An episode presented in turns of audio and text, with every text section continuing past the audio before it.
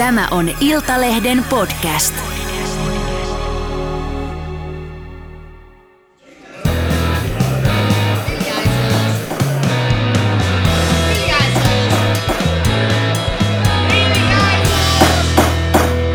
Politiikan puskaradio. Studiossa Marko-Oskar Lehtonen ja Jari Hanska ja Mika Koskinen. No niin, pojat. Ennen kuin mennään päivän epistolaan, niin meillä on ilo ja kunnia tarjoilla teille kuuntelijoille kuuntelijapalautetta.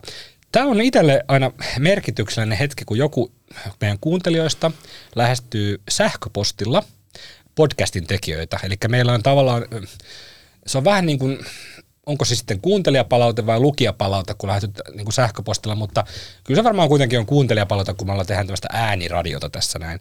Niin tämä on tämmöinen vähän pidempi avautuminen, mutta mun mielestä on paikallaan myös antaa ääni heille, jotka ei meistä niin hirveästi välitä, koska... Tämä ei ole sun äidiltä. Tämä ei ole mun äidiltä, ellei hänen nimensä, no enpä sano sitä nimeä, mutta sanotaan vaikka... Markku Porista, niin ellei äitini ole Markku Porista, niin tämä on joku muu henkilö. Mutta mä luen tämän, niin puhutaan tästä hetki sen jälkeen. Ensimmäisen kerran eläessäni ajattelin, että kuuntelenpas puskaradion. Siis podcastissa te arvioitte 3 varttia, onko pääministerin kaverit oikeanlaisia, juhliko pääministeri oikein, ihmetellään miksi pääministeri haluaa juhlia juuri näiden kavereiden kanssa, onko ystävyyssuhteet oikeita, onko se aitoa ja miten voi luottaa sellaiseen ihmiseen, joka pudottaa nuuskarasian rintojen välistä mekon sisällä lattialle. Vieraita miehiä on syleilty ja niin edelleen. Lapsellista naurettavaa, todellinen näyte Iltalehden lainausmerkeissä journalismin tasosta. Ja valitettavasti vastaava taso kantaa Iltalehden printtimediaan asti. Kehtaatteko te itse kuunnella jälkikäteen näitä omia podcastejanne? No, tämä oli ensimmäinen ja viimeinen kuuntelemani puskaradio, joten jos taso on tämä, niin ehdotan tässä samalla podcastin nimen muuttamista politiikan paskaradioksi. Siis...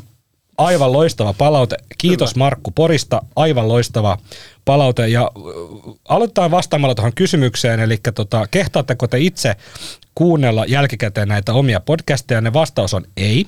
Ei kehdata eikä ehditä. Jari ja Mika, mitä olette mieltä? Eikö ollut aika hyvä palaute? Oli hyvä palaute. Ihan asian ytimeen. Kyllä, ja hienosti rakennettu myös tämä niin kuin noin draaman kaareltaan tämä palaute. Ja täytyy sanoa, että itsehän noudatan siis tällaista periaatetta kaiken lukemiseni ja kuuntelemisen suhteen, että en koskaan lue sellaisia aviseja, jotka suostuvat minun tekstejäni julkaisemaan. Ja tästä et ole lipsunut. Kyllä, joku taso pitää olla. Joo, mutta tässä on niinku ihan selkeästi, niinku tendenssihän on se, että tämä kuuntelijapalautteen määrä on räjähtänyt kuin valtion velka. Mika, tämä oli sulle. Nyt meillä täytyy sanoa teille kuuntelijoille suuri kiitos. Politiikan puskaradio on rakentin lailla syöksynyt tuonne Spotifyn podcast-listan top 3 sijoille, eli nyt ollaan mitaleilla, aikaisemmin oltiin pistesijoja, tuntumassa nyt ollaan jo mitaleilla, ja kohta ollaan varmaan Suomen suosituin podcasti, niin tämähän tarkoittaa väistämättä, että tämä kuuntelijapalautteen määrä tulee lisääntymään, eli jos aikaisemmin äiti lähetti sitä ja ehkä mummo Porista, nyt tulee Markku Porista mukaan, ja hauskaa tässä oli se, että tämän äsken luetun kuuntelijapalautteen lisäksi tuli vähän niin kuin toinen samansisältöinen kuuntelijapalaute näistä 2 viime jaksosta, jotka siis rikkoivat lähes kaikki ennätykset, niin niissä molemmissa oli tämä sama loppukaneetti, että jos taso on tämä, niin ehdotan, että ohjelman nimi pitäisi muuttaa politiikan paskaradioksi. Viesti on tullut perille ja se on prosessissa. Harkitaan tätä asiaa, mutta en uskalla vielä luvata, että pystytään muuttamaan, mutta nämä näitä brändijuttuja, että ei tavallaan voi niinku vaan ohjelman nimeä vaan tosta noin muuttaa, mutta ehdottomasti harkitaan, koska... Alman johtoryhmä käsittelee mahdollisesti myös hallitus, ehkä yhtiökokous. Joo, ja sitten viime kädessä kai Telanteelta haemme luvan tähän nimen muutokseen, mutta se on prosessissa, mennään eteenpäin. Mika ja Jari, budjettiriihi on päättynyt. Tällä kertaa ei tarvittu 8 vuorokautta kestänyttä sirkusta liukkailla Säätytalon portailla, myöhään yöhön venyneitä itkupotkuraivareita, pääministeriä ja valtiovarainministeriä sulkeutuneena eri huoneisiin. Ei tarvittu lohileipiä sen enempää. Eikä irtokarkkeja. Ei, kaikki meni niin kuin päällisin puolin hyvin, mutta Kossu ja Jari, te souditte Almatalon ja Säätytalon väliä aika kovalla asenteella, kovaa ajoa, jos saan mainita. Mitä riihestä jäi käteen muuta kuin rakkulat? Kumpi haluaa aloittaa? Mitä syvä hiljaisuus? Totta. Mitä riihestä jäi käteen? Muuta kuin 10 miljardia euroa alijäämäistä valtion budjettia. Tai ihan niin paljon. Oliko alle? 8,1 taisi olla. No eihän se ole sitten paljon. Ei se ole paljon mitään. Mutta kyllä mulla jäi käteen se, että taas kerran, niin, kuten aikaisemminkin, niin meillä on 5 puolueen hallitus ja kaikkien pitää saada jotain, ja sitten kun kaikkien pitää saada jotain, niin sitten avataan lainahanaa lisää ja kaikki saavat jotain. Tämä oli mun mielestäni semmoinen niin kuin lopputulos. Et kyllähän me kaikki niin kuin ymmärretään se, että korona, Ukraina ja nyt tämä sähkökriisi, niin totta kai on tullut valtavasti sellaisia menoja, joita ei yksinkertaisesti voi välttää, siis aivan välttämättömiä menoja, mutta mun mielestäni niin kuin sellainen hyvin kuvaava juttu tässä hallituksen viimeisessä budjettiesityksessä on se, että okei, tehtiin ne 370 miljoonan euron säästöt, jotka sovittiin jo viime kevään kehysriihessä, mutta et samaan aikaan, kun tässä loppusuoralla sit paisutettiin menoja, niin ei sitten kuitenkaan taaskaan pystytty löytämään mitään niin kuin kohteita, mistä olisi voinut sitten niin kuin säästää. Eli tämä sama kaava, mikä on hallituksella ollut alusta asti, että otetaan uusia menoeriä, rahoitetaan ne lisävelalla, eikä edes yritetä etsiä mitään kohteita, mistä voisi niin sanotusti niistää. Mä olin yllättynyt kyllä siitä summan suuruudesta, koska tässä jotenkin tässä riihen alla oli paljon. Totta kai luvattiin sitä, että nyt niin kuin isketään tähän sähkön hintojen nousuun ja että pyritään takaamaan kuluttajille se, että ei tule kohtuuttomia tilanteita. Mutta jotenkin kaikilla tuntuu olevan jotenkin varsin rauhallinen mieli siinä. Totta kai se olisi pitänyt herättää hälytyskelloja, että kaikki on niin rauhallisen mielin sitä ennen, mutta ne summat tuntuu olevan niin kuin paljon maltillisempia. Et puhuttiin jostain 100 miljoonista euroista, että mistä tämä kaikki niin kuin räävitään kasaan, että se liikkumavara olisi paljon pienempi. Mutta toisin kävi, se aika isolla kädellä siellä lähdettiin sitten tukemaan, ja täytyykö sanoa, että kyllä osa noista keinoista, esimerkiksi tämä sähkön alvin alennus, niin aika tylppä väline, varsinkin kun sen rinnalla on tulossa tämä, joka on vielä edelleen auki, mainittakoon nyt tässä välissä, koska ilmeisesti tässä tapahtui semmoinen jermumainen juttu, että kesken neuvotteluiden keskiviikkona, kun homma lähti käyntiin, niin neuvottelut jouduttiin laittamaan tauolle kaikkien, siis tämän niin kuin koko konklaavin voimin, kun siellä kaikki hallituksen ministerit on normaalisti, ja siirryttiin tämmöiseen 5 neuvotteluun, koska puuttui laskelmia. Ja kun otetaan huomioon, että budjettiriihtähän ei aloiteta samalla tavalla kuin meidän podcast-lähetystä, että kävellään studioon ja pistää rekki päälle, vaan sitä valmistellaan, niin ilmeisesti tapahtui niin, että tämä sähkökompensointimalli niin pitikin jotenkin tempasta siinä viime metreillä sitten niin kuin jollain laskelmilla kasaa, ja niitä laskelmia ei vieläkään ole, ja ne on karkeat ne arviot, että kun se sisältää siis tämän tämmöisen kotitalousvähennystyyppisen sähkövähennyksen, eli niille, keillä on verotettavaa tuloa, niin voi sitten vähentää verotuksessa niitä sähkölaskuja tiettyyn summaan asti, siinä on yksityiskohdat auki, ja sitten pienituloisille tämä sähkötuki, eli toimii vastaavalla tavalla, mutta jos ei ole verotettavaa tuloa, mistä vähentää, niin sitten annetaan niin kuin suoraa taloudellista tukea jonkun toimeentulotukielementin kautta. Niin molempien arvioinnit varmaan 300 miljoonaa euroa, mutta kukaan ei tiedä niitä tarkkoja speksejä ja näin poispäin, niin se on täysin siis levällään. Joo, totta kai, mutta kyllä täytyy tietysti sekin todeta, että silloin kun niin tehdään tällaisia uusia tukimuotoja ja jos nimenomaan tarkoituksena on se, että se tuki sitten kohdistuisi sinne heille, jotka sitä eniten tarvitsee, niin ei se ihan helppo laskuharjoitus ole, että kyllä mä niin kuin toisaalta ymmärrän sen, että siinä on aika paljon laskemista ja säätämistä, että ja kun tehdään jotain sellaista, mitä ei aikaisemmin ole tehty, niin ei se ihan helppo hommaa. Joo, mutta sen takia mä ihmettelin, että miksi piti ottaa käyttöön myös se alvin alennus. No se oli se on varmaan se kaikkein yksinkertaisin tässä keino. Et nyt puhutaan kuitenkin paketista ja sitten aika näyttää, että mikä on sen loppusumma. No, joka tapauksessa sähkön arvonlisäveroa lasketaan nyt 24% 10%.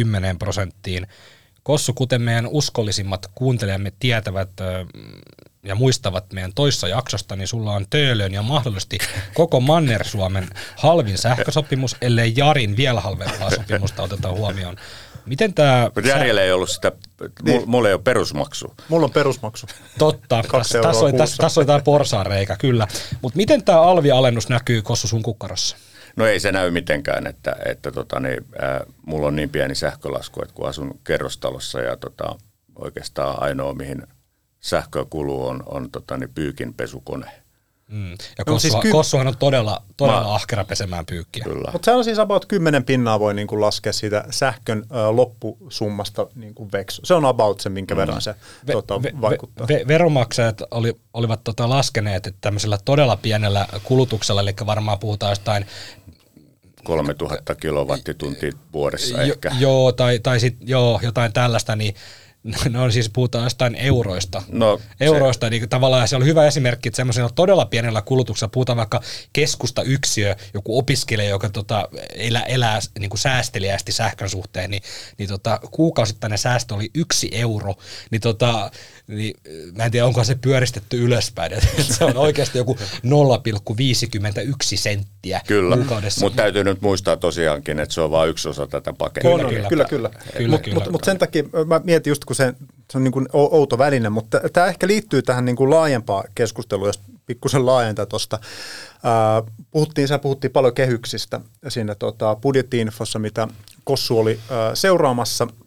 Ja siinä Annika Saarikolle esitettiin kysymys, mitä on mahdollista alijäämä kasvaa, mutta kehykset pysyy. No se johtuu siis monista tämmöisistä automaattisista vakauttimista. Aivan kyllä siinä olisi muuten erittäin hyvä bändin nimi, automaattiset vakauttajat. Kyllä, Annika Saarikko ja automaattiset vakauttajat, eli erinäisten tukien indeksikorotukset nousee aika paljon. Mutta sori, hei. Alkoi vaan naurattaa, että tuli mieleen vaan, että eikö bändi voisi olla myös tukiaiset. Sellainen mahdollisesti on olemassa. Mutta anyway, nämä kehysten ongelma liittyy just siihen, että ne on ollut väline, jolla pyritään hallitsemaan ja pitämään poliitikot, siis käytännössä on tämmöinen virkamiesväline, jolla pidetään poliitikkojen menojen kasvatusinto kurissa. Kyllä. Se on vaalibudjetit poissa. Itse asiassa, jos sanotaan vielä tarkemmin, niin kehykset on itse asiassa niiden ihan tällainen alkuperäinen ja syvä idea on se, että sillä ikään kuin suojellaan veronmaksajia. Niin, kyllä, juuri näin. Ettei niitä siltarumpuja tule ihan joka pitää. Kyllä, juuri näin.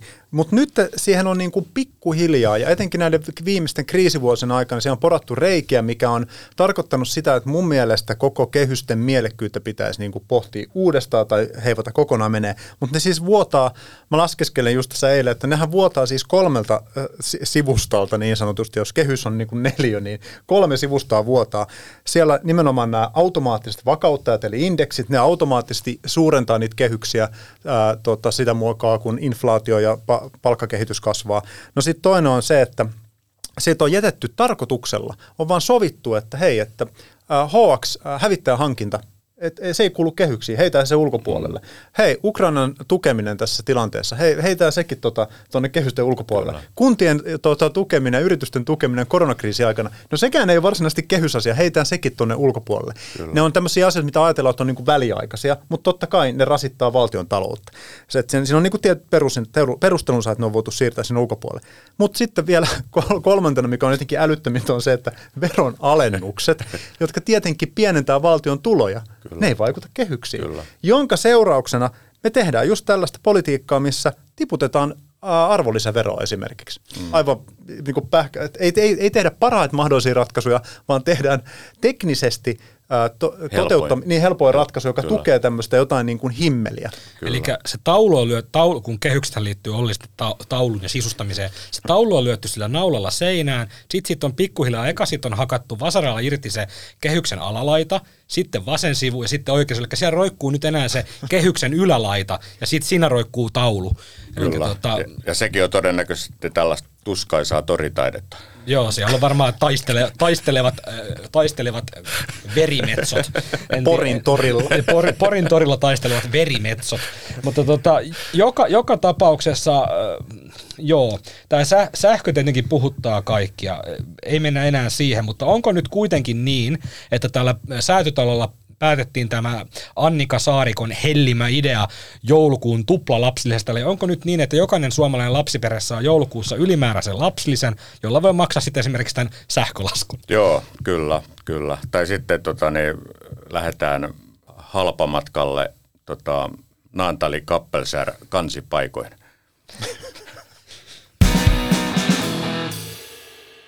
Perhe- ja peruspalveluministeri Aki Lindén saapui keskiviikkona budjettiriiheen Säätytalolle, vaikka hänellä oli omien sanojensa mukaan kauhea flunssa. Tämä on siis suora lainaus Aki Lindéniltä. Pelkäsin, että sä sanot darra. Ei, hänellä ei ollut tiettävästi dagen efter, hänellä oli niin sanottu flunssa. Mutta Lindén kuitenkin esiintyi, tuli sinne Säätytalolle ja tuli median eteen ilman maskia ja Iltalehti sitten, hän kommentoi tätä ja kertoi tässä haastattelussa, että hänellä on hirveä flunssa. Hän ei oikein hyvin kuule, että kun toimittajat esitetään kysymyksiä, niin kuin Säätytalon portailla usein kysytään, että mitä söit aamupalaksi ja millä mielillä neuvottelemaan miljardeista, niin hän sanoi, että ei oikein kuule, kun on hirveä kauhea flunssa. No Iltalehti sitten kysyi Lindéniltä myöhemmin keskiviikkona näiden neuvottelujen niin kuin tauottua, että miksi hän saapui näihin neuvotteluihin, kun hän on sairaana. No nämä Lindénin selitykset oli sitten osastoa legendaarisia, eli sieltä tuli siis aivan kaikki meriselitykset. Erikoislääkärinä Lindén sanoi osaavansa erottaa toisistaan tartuttavat ja tartuttamattomat taudit tai tämmöiset taudit, jotka ei tartu. Tämä on tietenkin hienoa, koska itsehän mä en osaa, mä en ole erikoislääkäri. Näin. Mutta joka tapauksessa mä nyt luen tästä teille näitä Lindénin kuolemattomia lausahduksia Iltalehden haastattelussa, millä hän perustelee, minkä takia hän saapui Säätytalolle sairaana ilman maskia. Sitaatti. Kun olen lääkäri, niin tiesin, että kun en yski tai pärski, en tartuta ketään. Hyvä. Minulla ei ole nuhaa. Minulla on kurkunpään ja äänihuulten tulehdus, mutta en pärski ympäriinsä. En koko parin tunnin aikana yskinyt kertaakaan. Kyllä minä osaan sillä tavalla eritellä nämä tilanteet. Lindén kävi keskiviikkoaamuna koronatestissä, joka oli negatiivinen, eli ainakaan silloin aamulla hänellä ei ollut koronatartuntaa. Sen takia Lindén katsoi, että hän voi osallistua Säätytalolla näihin budjettiriihineuvotteluihin. Mitäs tästä pitää säätellä? Nämä sitaatit ja nämä selitykset oli kyllä nämä oli ministeriltä aika jäätävää Joo, veti kyllä ihan sanattomaksi. Mä annan mielelläni Järille puheenvuoron. mä olin aivan lähiötä sydän todistamassa tätä tilannetta. Mä olin semmoisen, siinä kun tullaan Säätytalon portaalle, niin siinä media oli laitettu hienosti riviin kuin kanat orrelle, ja mä olin siinä reunimaisena. Ja kun se Lindén marssi sieltä, niin mä ajattelin, että mä heti kysyn siltä hoitajamitoituksesta. Ja sitten hän pysähtyi siihen tolpan taakse ja 2 metrin päähän siitä mediapöydästä, missä on kaikkien medioiden ne mikrofonit. Eli hän ei kuulu teitä ja te ette kuulu häntä. Joo, mä yritin viittoilla hänelle, kun sieltä Ylen toimittaan silleen, että tuu tänne päin. Mä yritän näyttää, että menen nyt sinne pöydän ääreen, että ei ole tarkoitus niin kuin kaapata yhtä ministeriä Iltalehden omaan haastatteluun. Ja onneksi usutin eteenpäin, koska sitten seuraavana ilmoittaa, että hänellä on tämä kauhea flunssa. Sitä otti siis, kun ne eletään tätä korona-aikaa, niin sitä otti niin kuin semmoisen puolaskelta taaksepäin silleen, että mitä helvettiä, missä sun maski on? Se on ensimmäinen ajatus siinä tilanteessa. Paljon puhutaan nyt tässä ajassa turvallisesta tilasta. Joo. Oliko sulla, Jari, turvallinen olo siinä tilassa? Mulla ei hämmentynyt olo, koska mä ajattelin välittömästi Krista Kiurua, että peruspalveluministeri Krista Kiuru ei todennäköisesti ikinä olisi tullut Säätytalolle tämmöisenä koronatoimien esitaistelijana ja saapunut Säätytalolle flunssassa ilman maskia. Ehkä tämä pieni episodi, niin ehkä tässä kiteytyy myöskin tämä koko hallituksen koronapolitiikan muuttuminen sen myötä, kun Krista Kiuru vaihtui Aki Lindéniin. Joo, ja mennään tämmöisellä koronan kyllästämällä aikakoneella pari vuotta taaksepäin näihin koronataistelun esiaikoihin, alkuaikoihin, niin erikoiseksi tämän Lindénin käyttäytymisen tekee mun mielestä se, että hän on kuitenkin niin kuin varoittanut tuolla sosiaalisessa mediassa Twitterissä ihmisiä siitä, että tämä korona voi ihan yhtä hyvin levitä siellä, missä tarttuu ja leviää tavallinen flunssakin, eli muistuttanut siitä, että ei voi niin kuin luottaa siihen, että kyllä minä tiedän, jos minä en yskittää pärskin, niin kaikki muut on suojassa. Niin onko nyt niin, että nämä samat säännöt ei koske lääkäreitä, vai onko niin, että lääkärit ei levitä näitä pöpöjä samalla tavalla kuin me tavan kansalaiset? Onko lääkäreillä, onko heillä paremman kansan pöpöt? On varmasti, ja sitten erityisesti ministerilääkäreillä. Ja erikoisministerilääkäreillä. Kyllä. Mutta nyt voi varmaan todeta, että koko hallitus on altistunut Aki Lindénille. Niin, aikaisemmin se on ollut vain SDPn eduskuntaryhmä, nyt se on koko hallitus. Kyllä. Koska silloin Marinin sen joulukuisen baarikohun myötä, niin siinähän oli tämä lentävä lause, että hän on altistunut Pekka Haavistolle, jolla oli siis korona, mutta nyt kaikki on altistuneet Aki Lindénille, jolla ei missään nimessä ole koronaa, vaan mikä? Kurkunpään ja äänihuulten tulehdus. Niin siis ainakin tällä niin kuin oma diagnoosin tiedotusvälinekielellä tai mediakielellähän tähän muuttuu niin kuin maailmanlopun flunssaksi, eli jos hän itse sanoo, että on kauhea flunssa, niin ei se silloin ihan ole semmoinen vähän kurkkua kuristaa tai vähän karheaa kurkku, vaan kyllä siellä oikeasti sitten on vissiin vähän niin kuin on vähän mies maassa niin sanotusti, mutta hän on lääkäri, hän tietää paremmin, miten nämä asiat menee, niin mikä me ollaan Aki Lindénille opettamaan, miten tämä lääketiede toimii, että eikö hän opeta niin kuin meitä tässä asiassa? Joo, hän voisi tietysti katsoa, miten on itse aiemmin opettanut tuota kansaa näiden. Mutta eihän poliitikko voi toimia noin. Joo, meidän tehtävä on nyt tässä lähinnä olla kunnon korona-alamaisia. Kyllä, mutta otetaan hetki vähän vakavammin. Tälle asialle voi nauraskella ja voi kyseenalaistaa Lindénin touhut, mutta mitäköhän Krista Kiuru ajattelee tällä hetkellä seuraajansa touhusta? Mietitään hoitajamitoitusta, mietitään koronatoimia. Krista Kiuru oli vähän niin kuin rautokanslerin lailla pitämässä kansaa kurissa koronan alkuaikoina. Niin onko Krista Kiurun koronaperintö tuhottu? On varmaan osittain tuhottu, mutta mä luulen, että Krista Kiuru ajattelee tällä hetkellä lähinnä sitä, että miten hienoa on päästä Porin kyläpäälliköksi, eli hän elää niissä toiveissa ja unelmissa tällä hetkellä ihan 100%. Totta, se on näin, että Lindénille ministerin salkun luovuttanut Krista Kiuru, joka jäi tosiaan iloisen perhetapahtuman johdosta tämmöiselle ministerivapaalle, niin on nyt sitten löytänyt uuden uran, tai potentiaalisen uuden uran, hän hakee Porin kaupunginjohtajaksi. Politiikan puskaraiden Porin kirjeenvaihtaja Mika Koskinen, saisinko lyhyen raportin, onko Krista Kiuru Porille uhka vai mahdollisuus? No mä sanoisin kyllä, että hän on kyllä jonkin sortin uhka, nimittäin hän nyt tulee suoraa puhetta porilaiselta porilaiselle. Tuossa soittelin porilaisia valtuutettuja läpi aika paljon, oliko se nyt sitten keskiviikkona, kun tämä nimitys varmistui, ja ennen sitä siis varmaahan oli, että hän hakee Porin kaupungin johtajaksi. Niin soitit siis serkulle veljelle, veljen vaimolle ja sitten tolle tutulle suutarille. Joo, kyllä ja äidille. Joo, niin mikä se kysymys oli? Siis niin onko Krista Kiuru Porille uhka vai mahdollisuus? Sähän siihen vastasit, että se on uhka. No joo, jotain siis perusteluita olisi kiva kuulla. Joo, kyllä. Tässä on niinku tosi mielenkiintoinen tilanne tämä Porin kaupungin johtajan hakuprosessi, että siellä oli niinku puolueissa tällaista niinku aika paljon tämmöistä yksituumaisuutta, mikä on tietysti aika erikoista, kun Porista puhutaan, niin että haetaan vähän niin kuin uutta alkua ja haetaan tämmöistä niin kuin vähän niin kuin epäpoliittista johtajaa, eli ei mentäisi sen vanhan kaavan mukaan, eli se vanha kaavahan on se, että Pori on niin kuin demarikaupunki ja sitten aina demarit junttaa sinne jonkun uskollisen paikallisen tyypin tyyliin Aino Maija tai sitten Martti Sinisalmi, ja sitten ne istuu siellä suurin piirtein eläkeikään asti eikä saa aikaan paljon mitään. Eli tarkoitus oli hakea tällaista niin kuin uutta alkua, mielellään ulkopuolista hakijaa, joka toisi niin kuin uutta näkökulmaa johtamiseen, elinkeinoelämän osaamista. Tällaista vähän niin kuin toimitusjohtajatyyppiä. Nyt ollaan siinä tilanteessa, että kärkihakija on Krista Kiuru ja sitten viran sijainen kaupunginjohtaja Lauri Kilkku, joka edustaa kokoomusta. Eli yhtäkkiä tämä koko kuvio niin kuin palattiin sinne niin kuin ikään kuin lähtöruutuun.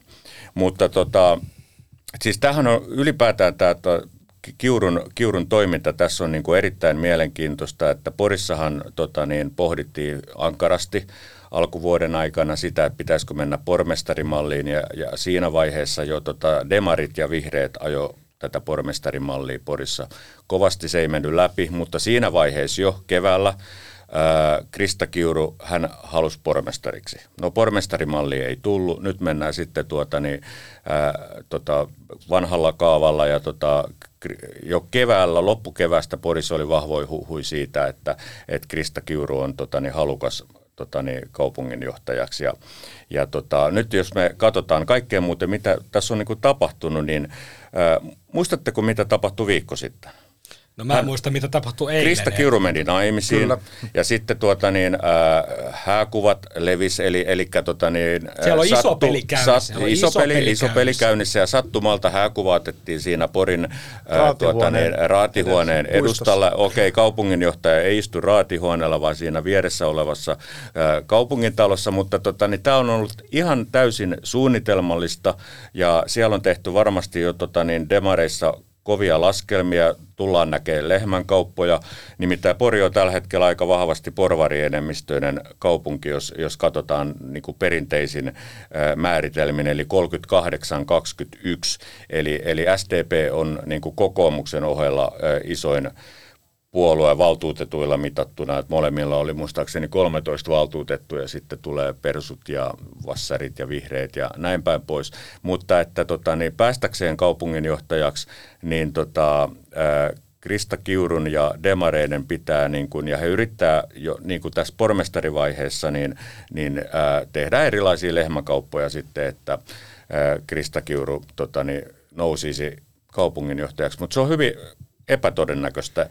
Ja ei pelkästään tämän niin kuin poliittisen niin kuin voimasuhteen takia, vaan sen takia, että kun hän on niin läpipolitisoitunut henkilö, hän jakaa erittäin paljon ihmisiä, eli hän ei ole mikään yhdistäjä.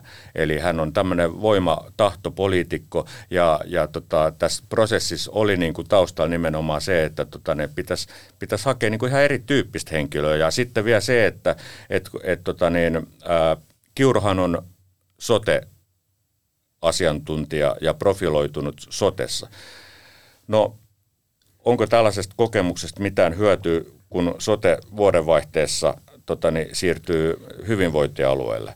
Eli kun paukut pitäisi olla nimenomaan tässä niin kuin elinvoimassa, elinkeinopolitiikassa ja näin. Eli tavallaan niin kuin ulkoapäin katsottuna hän on niin kuin nimenomaan just niin kuin täysin väärä tyyppi johtamaan kaupunkia. Mm. Eli Kiurun puoluetausta ei ole Porille ongelma. Kyllä siellä demari kaupunginjohtaja toimii, mutta persoona saattaa olla. Persoona on ja sitten tämä osaamistausta erityisesti, että ainakin lähtökohta oli, että haetaan ihan erityyppistä henkilöä. Joo, mä mietin sitä, että kyllähän varmaan, mä en epäile hetkeäkään, etteikö Krista Kiuru Porin kaupunginjohtajana pärjäisi oikein mainiosti siinä tehtävässä, mutta suhteessa niin kuin tuohon taustaan, mitä Kossu kuvasi, että kun on lähdetty niin kuin liikkeelle hakemaan nimenomaan tällaista vähän ammattimaista niin kuin yritys, vähän niin kuin toimitusjohtaja tyyppistä kaupunginjohtajaa, niin sitten ollaan kyllä päädytty aika kauas niin kuin siitä lähtökohtaisesta tilanteesta. Kyllä, ja pitäisi osata tämmöinen moderni johtaminen, että johtaminen ei nykyään ole sitä, mistä Krista Kiuru tunnetaan, että tämmöistä niin kuin käskyttämistä. Mm. Eli tavallaan niin kuin tässäkin suhteessa niin hän ei välttämättä ole ihan se oikea henkilö. Krista Kiuru on vähän niin kuin tämmöinen, niin kuin, voisiko sanoa, Krista Kiuru on vähän niin kuin Hannu Jortikka jääkiekossa. Joo, kyllä. Ehkä joku saattaa tästä suuttua, että verrataan niin kuin porilaista poliitikkoa turkulaisen jääkiekkovalmentajan, mutta siis että tavallaan mun pointti on se, että Hannu Jortikkaan jääkiekossa vanhaa koulukuntaa. Vanhaa koulukuntaa. Kovalla äänellä, kovalla auktoriteetillä, edestä johdetaan kovalla kädellä, kun sitten taas nykyään on muodissa enemmän tällainen ehkä joukkueen sisältä johtaminen ja tämmöinen niin kuin, tiedätkö, pelaajalähtöinen valmentaminen, niin Krista Kiuru on ehkä enemmän Hannu Jortikka kuin sitten taas joku muu. Joo, Hannu Jortikkahan muistetaan niin kuin, muun muassa tästä lauseesta, että mitä säkin siellä nyt mussutat pullasuussa. Joo, sitten tämä, että tuus nyt Tuukio itse kertoo, että miksei sulla varaluistinten. Mutta joka tapauksessa niin mähän näen tässä niinku pelkästään niinku meille toimittajille ja mediataloille niin pelkästään niinku ei uhkia, vaan mahdollisuuksia. Et mietitään nyt vaikka Joonas Nordmania, Iltalehden entistä toimittajaa, terveisiä sinne Joonakselle vaan.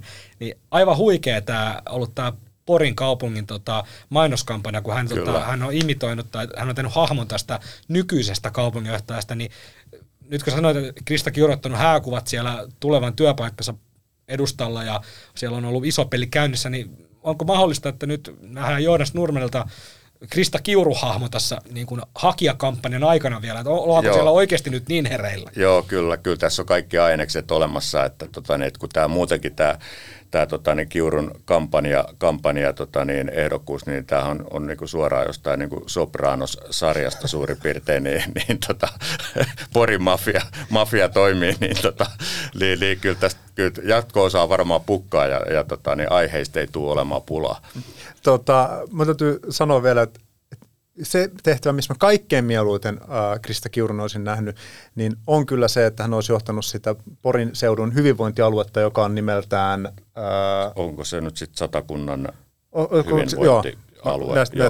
Siellä on muuten johtajana Kiurun entinen alainen Kirsi Varhila, joka hänkin on Porista, eli sinne tulee nyt rakennetaan tämmöistä kovaa... Demari. Onko sinne nyt sinne Porin seudulle Satakunta, onko sinne syntymässä tämmöinen niin kuin Annika Saarikon ideoima erityistalousalue? Kyllä, siellä on kohta Krista Kiuru ja Kirsi Varhila laittamassa paikkoja remonttiin. Mutta siis ajatellaan, että ne hyvinvointialueet aloittaa tuossa vuodenvaihteessa, niin mä luulen, että se itku siellä hyvinvointialueella tulee olemaan aikamoinen, niin sehän on hienoa, että ne ihmiset, jotka on rakentanut tämän systeemin, niin pääsee nyt sitten johtamaan sitä itse rakentamaansa härveliä. Mutta eihän se, vanha sanotaan kuule, että paska valuu alaspäin, niin eihän se paska sinne huipulle mene, vaan nimenomaan sitä. No mutta he pääsee niitä sitten selittelemään, kun hommat ei toimi. No mutta hei, niin vielä tästä Krista Kiurusta, jotenkin tällaisen vähän niin kuin kyynisenä henkilönä niin ajattelee, että olikohan tämä niin kuin naimisiin menokin, niin olikohan se osaavaa tätä kaupunginjohtajakampanjaa. Kossu, nyt pois tommonen kyllä. Minä uskon rakkauteen. Joo, ikävää vihapuhetta taas Kossulta. Enemmän rakkauspuhetta. No, mutta tämmöinen kysymys on, hei pojat, ihan pakko esittää. Tämä ajoitus nimittäin meni niin nappiin. Ja sitten tässä oli vielä sellainen erikoinen kuvio tässä, että Satakunnan kansahan kertoi päivää aikaisemmin sen, että Krista Kiuru... Omiin lähteisiinsä vedoten. Kyllä. Ja mekin muuten käytetään varmaan joskus tuollaista termiä, mutta tuli kyllä sellainenkin... Siis mä soitin todella monille Porin valtuutetuilla, kun mä tein sitten omaa kirjoitustani siitä, että miksi Krista Kiuru nyt ei välttämättä ole ihan se nappivalinta. Mutta siis kukaan näistä valtuutetuista ei sanonut tätä, mutta mulle tuli itselle mieleen se, että oliko tämä vuodettu tämä Kiurun ehdokkuus, koska mun mielestäni siinä on sellainen, näissähän on sellainen juttu monta kertaa, että kun oli avoin haku ja sitten se meni seuraavana päivänä kiinni, niin että jos siellä oli tavallaan ihan kovia hakijoita, niin saattoivat ehkä vetää sitten niin kuin paperinsa pois, että kun tulee tämmöinen ikään kuin perattu nimi. Tosin mä korostan edelleen sitä, että hänen valintansa ei millään tavalla ole kirkossa kuulutettu. Pun intended. Niin, että tätä voi pohtia. Politiikan Puskaradion perjantaisessa Demarikornerissa siirrytään Aki Lindénin ja Krista Kiurun ja Porin jälkeen superkonsultti Paavo Lipposen pariin. Entinen pääministeri Paavo Lipponen on tehnyt konsultoimalla miljoonaomaisuuden. Paavo Lipposen konsulttiyhtiö Cosmopolis teki viime vuonna historiansa parhaan tuloksen. Yhtiön liikevaihto oli 369 000 euroa ja voitto 229 000 euroa. Liikevoittoprosentti oli 76 ja vanhan viisauden mukaan yhtiön liikevoittoprosentti on hyvä, jos se on 10. Eli lyhyen matikan mukaan Paavo Lipposen yhtiön liikevoittoprosentti on 7,6-kertaisesti hyvä, eli erinomainen tai moninkertaisesti erinomainen. Lipposen yhtiö on tehnyt tasaisen varmaa tulosta. 2007 perustettu yhtiö, eli Lipponen perustetaan konsulttiyhtiön sen jälkeen, kun hän oli toiminut ensin 8 vuotta pääministerinä ja 4 vuotta eduskunnan puhemiehenä. Siitä oli sitten jotenkin mun mielestä sujuvaa siirtyä yksityiselle puolelle konsultoimaan muun muassa Venäjän valtion kaasujättiä Gazpromia. Ainoastaan tilikausi 2015 oli vähän nihkeämpi. Se tuotti parikymmentä tonnia tappiota, mutta ja tämäkin sijoittui Krimin valtauksen jälkeen, joten silloin on varmaan tuo idän suuntaan tapahtuva konsultointi ollut vähän niin kuin heikommassa hapessa. Mutta sen jälkeen taas käyrä on ollut nousussa. Tämä konsulttibisnes on kohdellut Lipposta tai Lipposia. Tässä on myös hänen vaimonsa Päivi Lipponen mukana ja yhtiön tase on paisunut kuin pullataikina. Mitä mieltä te olette tästä, koska Lipponen on kuitenkin näitä lukuja jo avattu, tilinpäätöstiedosta ei löydy tarkkoja tai oikeastaan mitään mainintaa siitä, mistä tämä liikevaihto koostuu, mutta me tiedetään se, että Lipponen on ollut konsultoinut vuosikausia nimenomaan tätä Nord Stream 2 kaasuputkihanketta. Joka on nyt pala rautaa Itämeren pohjassa. Näin on jenkit todennut, että se hanke on kuollut, mutta siis joka tapauksessa Venäjästä Saksaan kaasuputki, tätä Lipponen on ollut lobbaamassa. Toki tässä on tällainen pieni mutka matkassa, tai tämmöinen, että Lipposella on ollut konsulttisopimus sveitsiläisen yhtiön kanssa, mutta yhtä kaikki tämä Nord Stream on 51% Gazpromin omistuksessa, eli tämä on Gazpromin pääosin rahoittama hanke, joten voidaan varmaan sanoa, että Lipponen on saanut rahansa Gazpromilta. Niin mitä te olette mieltä tässä maailman ajassa siitä, että meidän entinen pääministeri on tehnyt miljoona omaisuuden konsultoimalla, ja tästä hänen bisneksestään valtaosa on tullut tuolta Venäjältä? No mun mielestäni tähän sopii tämmöinen vanha termi, eli hän on hyödyllinen idiootti ollut Venäjälle. Eli ihan suhna. Kyllä, eli ihan samalla tavalla kuin Saksan entinen liittokansleri Gerhard Schröder, eli tavallaan niin kuin, tässä niin kuin molempiahan pidettiin valtiomiehinä, mutta mun mielestäni tämä valtiomiestatus, niin se on, voidaan niin kuin siirtää tuonne historian roskatynnyriin, että niin tämähän on todella karseeta, tämä on noloa, tämä on törkeetä, ja sitten kun tähän liittyy vielä Lipposen tämä tämmöinen, niin kuin, hänhän on tässä suhteessa erittäin arrogantti, että hänhän ei ole koskaan nähnyt mitään niin kuin, kritiikin sijaa tekemisissään, niin, niin tämä on todella surkea tarina. Ja tästä täytyy niin kuuntelijoillekin nyt muistuttaa se, että tässä ei nyt puhuta tästä Venäjän hyökkäyksestä Ukrainaan. Tämä on näyttänyt ihan yhtä pahalta vuosikausia kyllä. Ennen Krimin valtausta.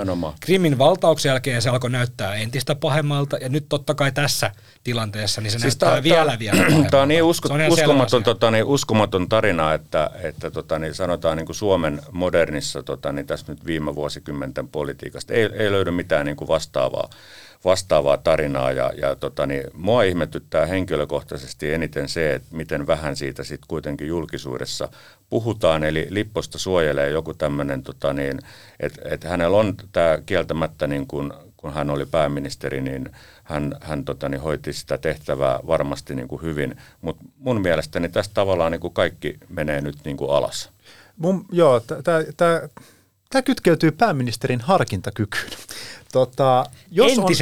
Entisen pääministerin harkintakykyyn nimenomaan. Jos on toiminut siinä asemassa, missä Paavo Lipponen toimii, eli johtaa maata 2 täyttä kautta. Mikä on todella harvinaista. Niin, tänä päivänä. Kyllä. Ja sen jälkeen tavallaan menee ulos mittaamaan naapurivaltion kaasuyhtiötä konsultoimalla. koko sen niin kuin oman poliittisen tietynlaisen pääoman ja uskottavuuden, mitä on rakentanut sillä, että hän on edustanut Suomea. Kyllä. Niin mun mielestä siinä tulee niin kuin todella isoja kysymyksiä siitä, että miksi tämmöinen on niin kuin mahdollista.